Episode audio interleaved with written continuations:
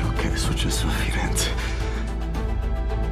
non credo potrà mai essere cancellato.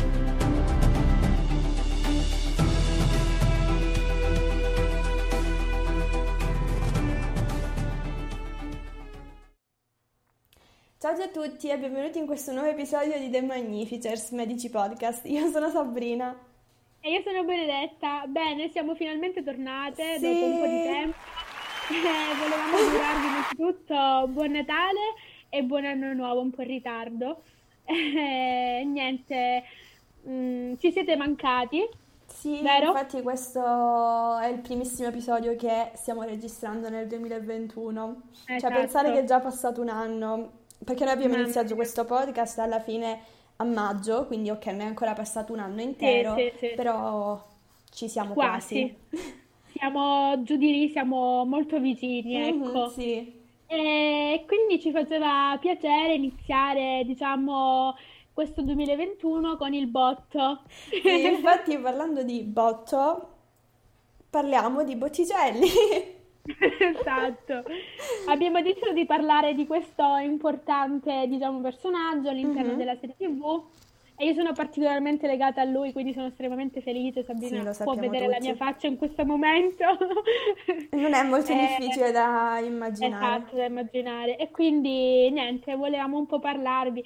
Abbiamo notato che comunque il materiale è tanto. A differenza quindi- di altri personaggi che trattiamo, qui c'era Esatto. tantissimo da dire invece. tanta roba e quindi abbiamo deciso un po' di, mh, diciamo, dividerlo in più punti, diciamo, in più episodi. Oggi Sì. parleremo mh, soprattutto della sua vita, vero? Sì, poi per quanto riguarda le opere più importanti, quindi comunque la Venere, la Primavera, Marte, ehm, Venere, Sì. ehm, quelle le tratteremo comunque in un altro episodio perché parte. ci piacerebbe soffermarci tanto, parlarne e Sì, a meno che non vogliate stare qui due ore, direi che oggi non è il caso. Esatto, esatto. Quindi ci concentreremo un po' sulle linee generali, diciamo.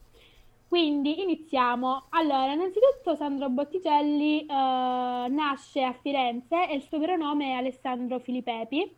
E appunto nasce nel Borgo Nissanti, nel quartiere di Santa Maria Novella. E pare che da piccolo appunto fosse cagionevole di salute, infatti il padre affermò in una sorta di dichiarazione, diciamo, ehm, che il figlio tredicenne, sì esatto, che il figlio tredicenne era malsano, e aggiungendo anche che il giovane sta a leggere. Mhm. E molto si è detto, diciamo, su questo significato, e, diciamo, di questa espressione, e alcuni pensano che mh, stia, eh, dice- stia, diciamo, lo stia intendendo come sta a leggere, ovvero che era dedito comunque agli studi, mentre altri pensano sia semplicemente un errore di scrittura.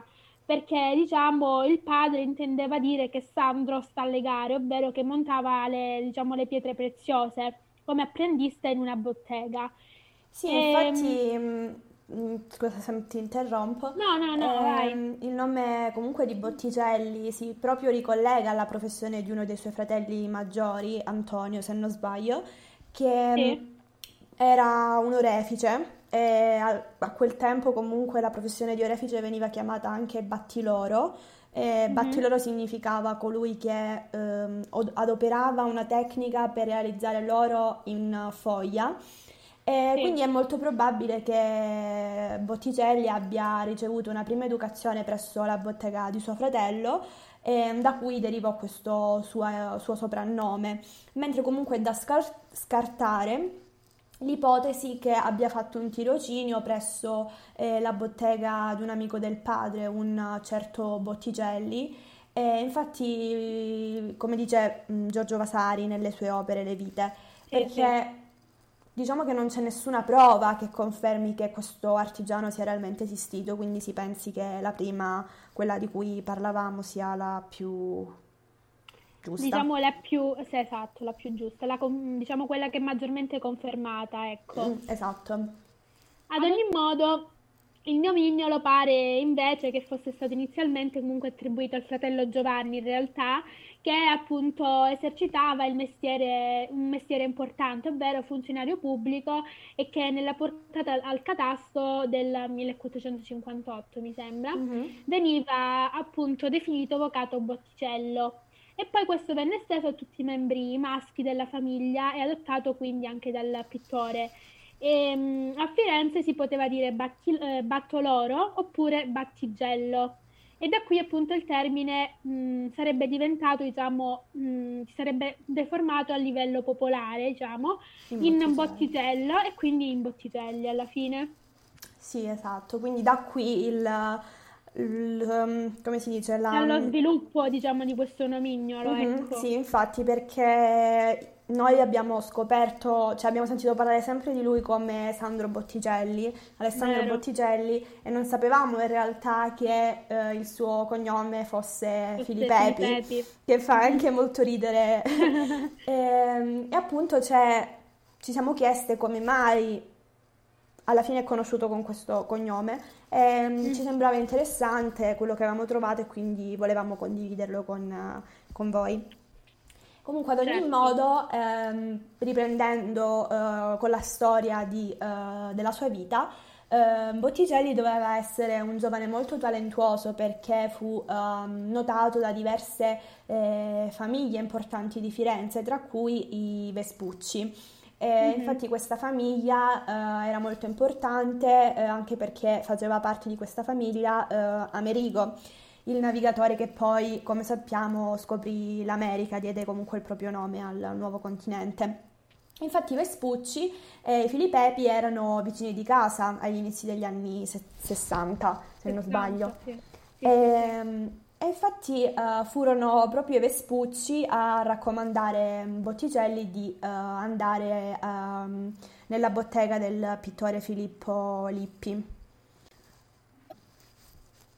Sì, infatti sappiamo che Filippo Lippi era, diciamo, molto vicino alla famiglia dei Medici e aveva appena aperto una bottega a Prato, se non sbaglio, eh, dove Botticelli, diciamo, realizzò le sue prime opere. Eh, risalgono infatti a questo periodo tutta una serie di Madonne che appunto rivelavano questa influenza del maestro su, su questo nuovo pittore, diciamo. Uh-huh. E la primissima opera eh, che viene attribuita appunto al giovane Sandro è La Madonna col bambino e un angelo eh, dell'ospedale degli innocenti, sì, in cui diciamo le somiglianze con la tavola di Lippi sono molto molto forti. E infatti, appunto, può essere interpretata come una copia o come un omaggio, in realtà non lo è. E lo stesso discorso vale anche per la Madonna col bambino e i due angeli, eh, se non per la sola variante dell'angelo che viene aggiunto vicino al bambino. Sì, infatti poi successivamente quando uh, il maestro di Botticelli si trasferì a Spoleto, mh, Sandro prese a frequentare la bottega di Andrea del Verrocchio attorno al quale comunque gravitavano i maggiori artisti del tempo, come ad esempio Domenico, sì. il Ghirlandaio e Leonardo, per citarne giusto alcuni. E, ehm, diciamo che questo, questa influenza mm-hmm. che uh, Verrocchio ebbe su uh, Botticelli appare chiaramente nel secondo gruppo di Madonne che lui realizza tra il 1468 e il 1469, infatti troviamo la Madonna del Roseto, la Madonna in Gloria di Serafini e la Madonna col bambino e due angeli di cui parlavamo sì. in precedenza. Precedenza, sono mm, diciamo molto belli, mi, son, mi, ha molto colpito soprattutto la Madonna del Roseto, sono veramente straordinarie. È vero, e... sono molto suggestivi come esatto. dipinti. È vero. Comunque, sempre parlando un po' più nello specifico, eh, Botticelli diciamo, è l'artista forse più legato ai medici, eh, di cui appunto rappresenta gli ideali umanistici di bellezza e armonia di quel tempo. Infatti anche In... per questo che eh, vediamo Botticelli rappresentato proprio nella serie. Certo, esatto, come uno dei maggiori protagonisti comunque. Eh, nel 1470 poi eh, dipinse la personificazione della fortezza eh, per il Tribunale della Mercanzia. Ed che tu mi avevi detto che era... Sì, Lucrezia. Ok. E, appunto è un'opera veramente molto bella, eh, mi ha colpito fin dall'inizio. eh. Io questa invece bene. devo dire la verità, non la conosco, cioè non l'ho mai vista. No, no, no, molto bella. Lucrezia, la mamma Eh, di eh, Lorenzo o l'amante? eh, mi sembra l'amante, se non sbaglio. Ok, Adesso non vorrei dire, una non vorrei fare errori, comunque sì. E appunto, mh, diciamo, egli si era già messo in proprio, prende una propria bottega, proprio nella casa paterna dove abitava insieme alla sua famiglia. Però, a differenza di molti artisti, non amava molto viaggiare.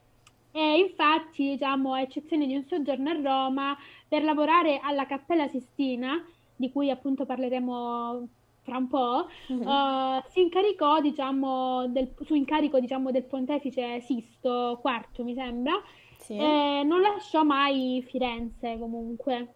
Sì, infatti nel mm, 27, il 27 ottobre del 1480 Botticelli insieme mm, ad altri artisti, possiamo citare infatti Cosimo Rosselli, Domenico il Ghirlandaio e Pietro Perugino, con i loro collaboratori partirono per Roma per affrescare le pareti della Cappella Sistina.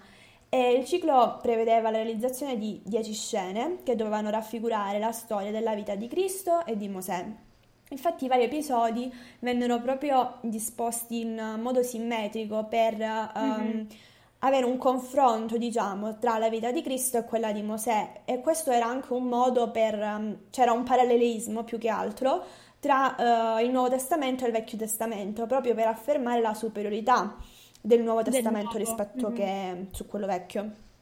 E, mm, Botticelli, eh, a Botticelli vennero assegnati eh, tre episodi, eh, ovvero ehm, le prove di Mosè, le prove di Cristo e ehm, non so leggerlo, non so se vuoi provare tu a leggerlo, la punizione La di... punizione di Corà, Datan e Abiram, se non Ok. sbaglio. eh. Va bene, non so se questa è la pronuncia, però io non, non riuscivo proprio. Ok, quindi questi tre ehm, episodi.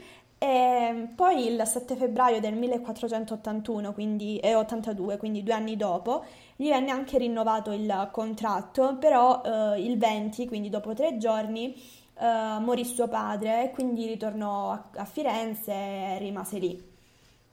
Esatto, dove non, non ripartì più comunque da, da Sì, Firenze, sì, appunto, non si in poche più. parole. Esatto. Le frequentazioni di Botticelli nella cerchia della famiglia comunque dei Medici eh, fu eh, molto utile per garantirgli protezione e le varie commissioni seguite nell'arco dei, dei vent'anni. Nel 1475 in particolare dipinse il gonfalone eh, per la giostra tenutosi in piazza Santa Croce, eh, dove raffigura Simonetta Vespucci, musa della bellezza epica eh, di quel tempo. Ehm, Fu anche la musa di tutta la sua carriera artistica, poi, come ben sì, sì, sappiamo. sì, che poi appunto questa ehm, giostra venne vinta da Giuliano De Medici e questo lo possiamo notare anche all'interno. Sabrina sta facendo il Sì. cuore con le mani Sì. all'interno comunque della serie, ecco, è Mhm. una bella scena. Esatto. Ehm, nel 1478, dopo la congiura dei pazzi, in cui morì lo stesso Giuliano, eh, Sabrina sta piangendo. Vorrei farvela vero. vedere, ma non è possibile. Eh, comunque a Botticelli fu chiesto di raffigurare, diciamo, i condannati su dei cartelloni da attaccare sul Palazzo della Signoria.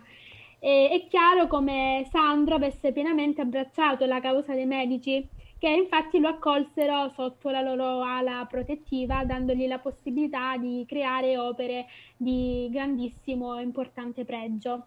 Prestigio. prestigio comunque, Sì. sì, scusate. Infatti, ehm, più che altro eh, è proprio dal rapporto con i medici che Botticelli in un certo senso, non vorrei dire che si è formato, ma comunque è diventato Diciamo conosciuto. che hanno aiutato molto nella sua, lo hanno aiutato molto nella sua crescita artistica, secondo me.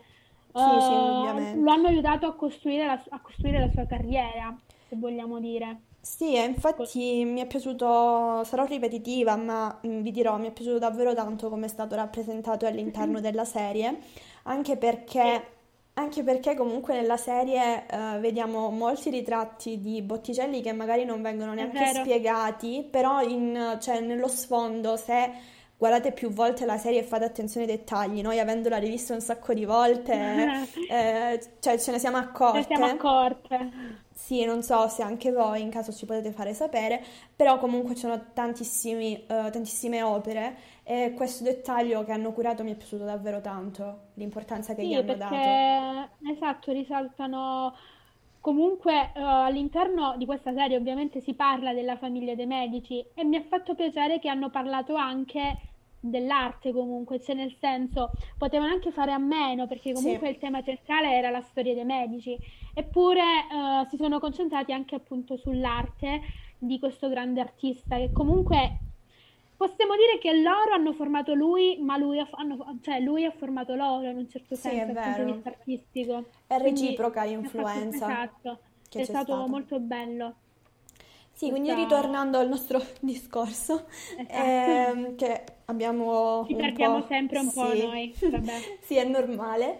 Ehm, diciamo che è stato molto importante in questo periodo un'opera che lui uh, commissiona, cioè che gli viene commissionata dalla famiglia dei Medici e che lui mh, crea proprio per loro, ovvero l'adorazione sì. dei Magi che risale al 1475.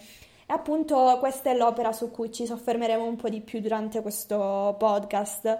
Esatto. Uh, allora, quest'opera è un'opera molto importante perché comunque ehm, introduce una grande novità proprio a livello formale, ovvero la visione frontale della scena, perché solitamente le opere in quel periodo ehm, non venivano riprese frontalmente.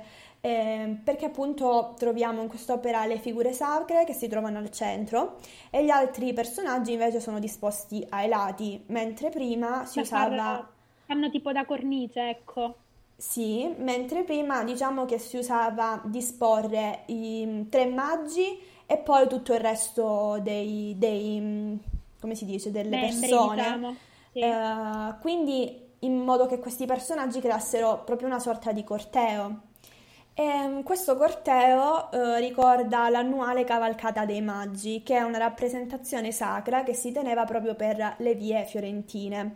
Botticelli inserisce anche in quest'opera, proprio per volere del committente, eh, un cortigiano dei medici, i ritratti dei membri della famiglia, per cui si riconoscono Cosimo il Vecchio e i suoi figli, Piero e Giovanni, eh, mentre eh, Lorenzo il Magnifico, Giuliano dei, Mie- dei Medici e altri personaggi, eh, comunque della famiglia medicea, sono ritratti tra il pubblico eh, e sono disposti ai lati proprio per formare, come dicevi tu, queste cornici Sì. eh, che sono ehm, rappre- rappresentate, raccordate dalle figure dei due maggi che si trovano in primo piano al centro. Così spiegato è un po' difficile da capire, noi abbiamo davanti l'opera, se anche voi volete prenderla forse Esatto. potete capire un po' di più eh, questa In spiegazione. quest'opera, in quest'opera abbiamo anche il famoso ritratto comunque di, di Botticelli che possiamo vedere a destra del dipinto. E c'è Sì. proprio lui raffigurato e, È e vero. niente, quindi vengono rappresentati tutti questi personaggi all'interno di quest'opera. Ma eh, il motivo iconografico più innovativo è quello della capanna entro cui si trova la Sacra Famiglia, che è posta su un edificio diroccato, mentre sullo sfondo eh, diciamo che si intravedono le arcate di un'altra costruzione su cui, or- su cui orma- ormai è nata l'erba. E questo tema poi verrà utilizzato, comunque sarà ripreso anche da Leonardo per la sua adorazione dei magi e Sì. si basava su un episodio della Leggenda Aurea, mi sembra, Sì, secondo esatto. cui l'imperatore Augusto, eh, che si vantava di aver pacificato il mondo, eh, incontrò un giorno una Sibilla che mh, gli predisse l'arrivo di un nuovo re, eh, che sarebbe riuscito persino a superarlo e ad avere un potere più grande del suo. E gli edifici in rovina sullo sfondo rappresentano quindi eh, in maniera simbolica il mondo antico e il paganesimo, mentre la cristianità raffigurata nella scena della natività, appunto, si trova in primo piano perché costituisce il presente e il futuro del mondo. Il dipinto inoltre eh, costituisce un'eccezionale mh, giustificazione, se vogliamo dire, eh, sia in termini filosofici che religiosi, del eh, Principato Mediceo Firenze, con una um, rappresentazione dinastica dei maggiori esponenti della famiglia nelle vesti dei maggi. Sì, infatti quest'opera è molto imponente sia dal punto di vista, come dicevamo prima, proprio di come è stata dipinta, Artistica, ecco, ma anche per il valore simbolico, come dicevi tu prima, che c'è dietro. è vero, sia dal punto di vista filosofico che religioso. Sì, e fa anche riflettere una volta dopo che si conosce il significato di quest'opera, il perché sia stata inserita all'interno della serie. È vero, è vero. Perché Possiamo ritrovarla mm, nella serie quando lui, eh, mi sembra, non mi Lorenzo. ricordo, eh, non mi ricordo se il padre era già morto o meno. Mm, non lo so, non mi ricordo se era prima quando lui voleva prendere mm, il posto del padre o dopo che il padre era morto, Eh, però nemmeno io, comunque, comunque in sì, ogni caso, il concetto è questo. sì, guardava questo ritratto perché sapeva che la famiglia dei Medici era molto importante, proprio perché in questo ritratto la famiglia dei Medici viene rappresentata nelle vesti dei Maggi e quindi da qui si capisce eh, il... um, L'importanza che avevano, diciamo, questa famiglia cioè in quel tempo, sì, a tempo, Firenze. ecco. Sì, e poi a questo periodo comunque sono riconducibili anche altre opere al periodo in cui eh, Botticelli eh, lavora presso la famiglia dei Medici. Abbiamo il ritratto d'uomo con medaglia di Cosimo il Vecchio, in cui il personaggio è raffigurato di tre quarti ed è vestito con il tipico abito della borghesia fiorentina dell'epoca. E eh, diciamo che dopo varie ipotesi si ritiene che eh, si tratti quasi certamente del fratello Rafo di Botticelli, eh, colui di cui parlavamo prima, quindi Antonio Filipepi. Antonio, sì. Altre opere importanti, anche il ritratto di Giuliano de' Medici. ehm, vorrei fare il cuore di nuovo, ecco, fallo tu per me, brava. Ehm, in cui la novità è rappresentata dalla tortora, che si trova in primo piano, che suggerisce proprio una maggiore introspezione psicologica. Quindi adoro questo ritratto, non solo perché c'è Vedi, Giuliano c'è de' Medici, ma anche per questo. Esatto, c'è sempre una mm, raffigurazione simbolica alla fine nei suoi dipinti.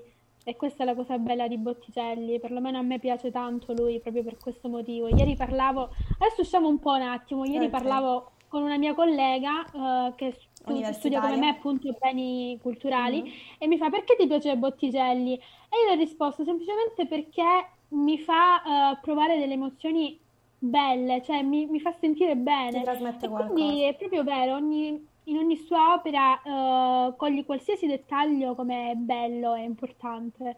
Quindi, boh. Sì, comunque è vero che quando qualcuno ha un, un artista preferito, ovviamente eh, guardando quelle sue opere, ehm, cioè quelle opere comunque suscitano un qualcosa, altrimenti non È sarebbe eh, il Preferito? proprio artista preferito. Eh, però cioè, è vero che eh, una cosa che anche a me piace molto di eh, Botticelli è proprio il fatto che le sue opere sono mh, oggettivamente molto belle, perché comunque lui va alla ricerca del Sì, bello, della ehm, della perfezione, diciamo, perfezione, sì, poi magari ne parleremo più a fondo più quando sì. parleremo della primavera e della nascita di Venere. Ehm, però comunque oltre a questo c'è anche un'introspezione psicologica proprio, quindi lui va molto È più a fondo eh, ed è bello che riesce a riconciliare questi due aspetti. Questi due elementi, ecco, sì, è vero. Comunque, ritornando un po' a noi, eh, intanto, diciamo, la sua carriera progrediva rapidamente e in breve divenne una personalità molto importante all'interno della cultura umanistica di quel tempo, appunto promossa dalla Firenze Medicea. E la città in quegli anni vedeva il rinnovarsi della cultura classica e la scoperta del neoplatonismo, che era una corrente filosofica che si affermò in quel tempo. E nel 1459, su consiglio dello studioso greco Giorgio mm, Pletone, Sì, eh, Cosimo il Vecchio aveva fondato l'Accademia Neoplatonica fiorentina nella Villa Medicea di di Careggi. Careggi. E qui si riunivano appunto intellettuali di spicco come Pico della Mirandola, Agnolo Poliziano, il filosofo Ficino e così via. Sì, diciamo che l'adesione di Botticelli alla cultura fiorentina è evidente soprattutto in eh, quattro opere che hanno, soggetto, hanno un soggetto mitologico, diciamo. che è ricco di riferimenti eh, allegorici, per certi versi ancora misteriosi, e queste opere vennero re- realizzate negli anni Ottanta. La prima opera l'abbiamo già citata, ovvero eh, Sì. quando realizzò per Giuliano lo stendardo per la giostra, e ehm, da allora il rapporto con la famiglia dei, dei medici fu ehm, duraturo e probabilmente non fu, diciamo, un rapporto solo professionale, perché Finto, ecco, sì. sì, perché ehm, Lorenzo il Magnifico in un verso eh, scrive, ehm, scrive che eh, Botticelli era visto come un ingordo e ghiotto e quindi fa pensare che i due amici comunque erano stati compagni, eh, avevano condiviso comunque diversi momenti insieme. Sì, e tra l'altro abbiamo scoperto anche che Botticelli era molto divertente, eh, sempre scherzoso, gli piaceva tanto scherzare con gli amici eh, ed egli fu Sì. uno scapolo impenitente e a parte una denuncia anonima eh, per Per sodomia, sodomia. Sì, nel novembre del 1502, eh, non si hanno comunque notizie delle sue relazioni amorose ed era infatti avverso al matrimonio e raccontava che una notte, avendo diciamo sognato di essersi sposato, si era risvegliato di soprassalto e nel timore di riaddormentarsi e riprendere comunque con l'incubo, aveva passato l'intera notte a vagare per Firenze e quindi ci ha fatto un sacco No, ridere questa giuro, cosa. troppo bella sta cosa. Sì, Non immagino lui che vaga per Firenze tipo alle 5 di notte. Sì, perché aveva paura di sognare, cioè di mettersi a dormire e sognare il matrimonio. Perché comunque penso che sia una cosa, cioè non so se effettivamente sia vera o meno, cioè noi abbiamo trovato questa notizia, però non possiamo dire ovviamente se è vera o no, però Beh, certo.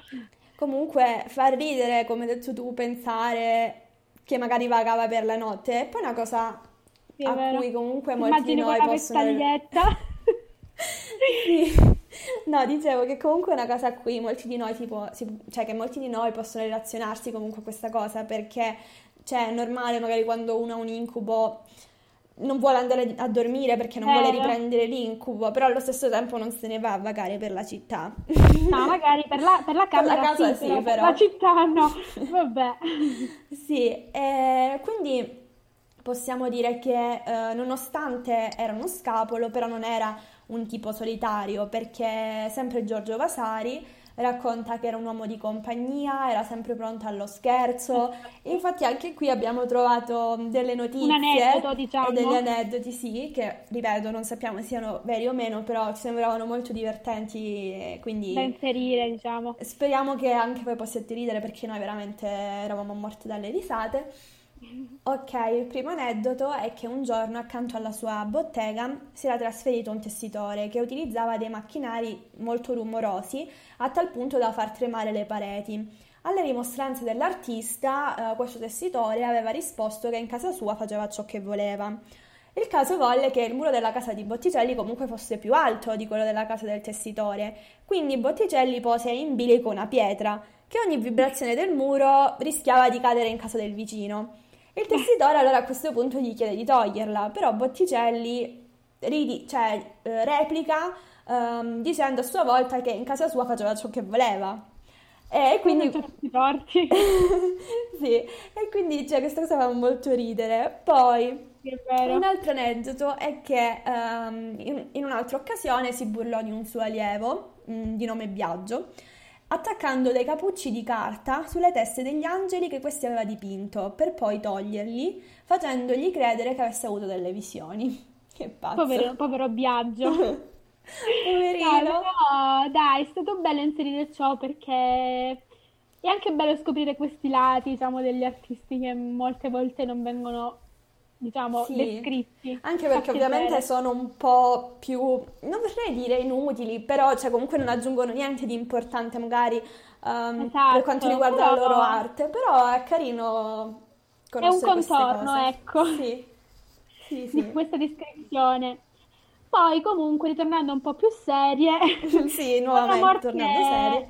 Anche se è difficile, con la morte di Lorenzo il Magnifico nel 1492 e la, compors- la comparsa, scusate, del predicatore Girolamo Savonarola, che attaccò, attaccò, come sappiamo, la corruzione dei costumi dell'epoca, fu può dirsi conclusa la stagione dell'umanesimo quattrocentesco. E Botticelli risentì molto di questo clima mutato. Infatti le opere di questo periodo evidenziano una crisi interiore che non scomparirà nemmeno dopo la morte del frate nel 1498. E l'artista si spense nel 1510 dopo aver attraversato con uno stile unico e meraviglioso eh, tutta la parabola artistica medicea, tanto da essere paragonato ad Apelle, ovvero il pittore di Alessandro Magno. Wow. Bellissimo. Wow. Cioè, alla fine di questo, di questo episodio di Botticelli voglio mi ritengo solo questo. soddisfatta. No, io mi ritengo soddisfatta. Un applauso. Applauso, applauso, applauso.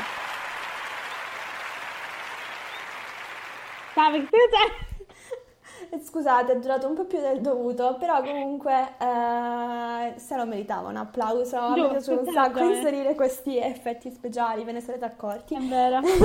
Però dai, effettivamente se lo merita anche Botticelli, quindi perché no? È vero, è Eh, vero. Quindi diciamo che ehm, ritornando a parlare un attimo di lui, ehm, noi abbiamo pensato che fosse importante fare un episodio perché sì, lo vediamo all'interno della serie, quindi ha un ruolo importante, come dicevamo prima, anche perché Benedetta ci teneva, infatti lei mi ha chiesto Vero, più sono e più stata io a, volte propor- di eh? fare questo, propo- vabbè, a proporre questo, ecco, esatto. Eh, sì, infatti mi ha pregato più, più volte di fare un episodio e quindi ecco. Accontentata. Sì, ehm, devo dire la verità, anche a me è piaciuto molto eh, scoprire queste Ecco. cose perché comunque, come sapete, anche voi se ci seguite, quindi comunque sapete di cosa parliamo, sapete che l'arte e la storia comunque ci piacciono, ci interessano ed è proprio per Lo questo che studiamo. anche ehm, ed è proprio per questo che comunque ci siamo appassionati a questa serie TV. Tantissimo, vero? Comunque ci ha fatto piacere eh, parlarne oggi e non vediamo l'ora di ritornare a parlare di lui, anzi fateci comunque sapere se oltre a, Vero. ehm, non so se oltre alle opere principali magari c'è qualcuna un po' Che meno magari vi conosciuta. interessa, Sì. anche se magari non è stata pure, Mostrata nella diciamo, serie. rappresentata, ecco, nella serie, però vi piace, possiamo comunque parlarne, mh, esprimere la nostra opinione su quella determinata, mh, Opera. diciamo, opera, ecco. Sì, anche perché è un modo, penso, per confrontarci, ma anche magari per scoprire delle opere nuove, perché ovviamente per quanto mi Sì, riguarda non conosco tutte le opere di Botticelli, Benedetta ne conosce molte più, eh, molto Eh. di più rispetto che a me, però comunque magari possiamo scoprire entrambe delle opere che non conosciamo e quindi fa Esatto. sempre piacere. Ci può servire, Sì. vero? E niente, quindi la puntata di oggi termina qui. Speriamo che vi sia piaciuto, speriamo di avervi tenuto compagnia, infatti non vediamo l'ora di tenervi compagnia, ripeto, anche per questo Esatto. nuovo anno, durante questo nuovo anno. E noi... Noterete forse una piccola pausa, ecco, diciamo, Sì, eh, per quanto riguarda sia il podcast che la pagina in sé, però appunto diciamo che eh, ci sono anche altre cose importanti che appunto dobbiamo Sì, fare come la sessione, sì. quindi Infatti per siamo in sessione, piaccia, siamo in ecco. sessione invernale, però comunque La nonostante prima. questo, sì, la prima sessione in assoluto, infatti siamo molto ansiose per questo. Ehm, però comunque ci tenevamo a eh, farvi gli auguri di questo nuovo anno, per questo nuovo anno e ci tenevamo a postare un podcast, cioè un episodio di- di un- del podcast proprio perché non sappiamo quando Vero. saremo libere per farne un l'altro. altro. Vero. Sì, quindi niente, speriamo che ehm, possiamo portarvi in futuro dei- degli altri contenuti, speriamo eh, di potervi eh, portare anche altri progetti, altre sorprese. Noi cerchiamo sempre di lavorare anche su questo Ci fronte. stiamo provando, ecco. Ehm, E, niente, quindi non so se vuoi dire qualcos'altro. Boh, non saprei cosa aggiungere, onestamente. Vabbè, allora diciamo tutto- che- abbiamo già detto tutto, niente. Sì, quindi diciamo che allora eh, la puntata di oggi finisce qui e noi ci rivediamo alla prossima. Ciao! Ciao. Grazie e a presto a tutti i fans dei Medici. Ciao ragazzi, Ciao. Ci vediamo presto. Ciao, grazie. Mi raccomando, guardate i medici. Ciao!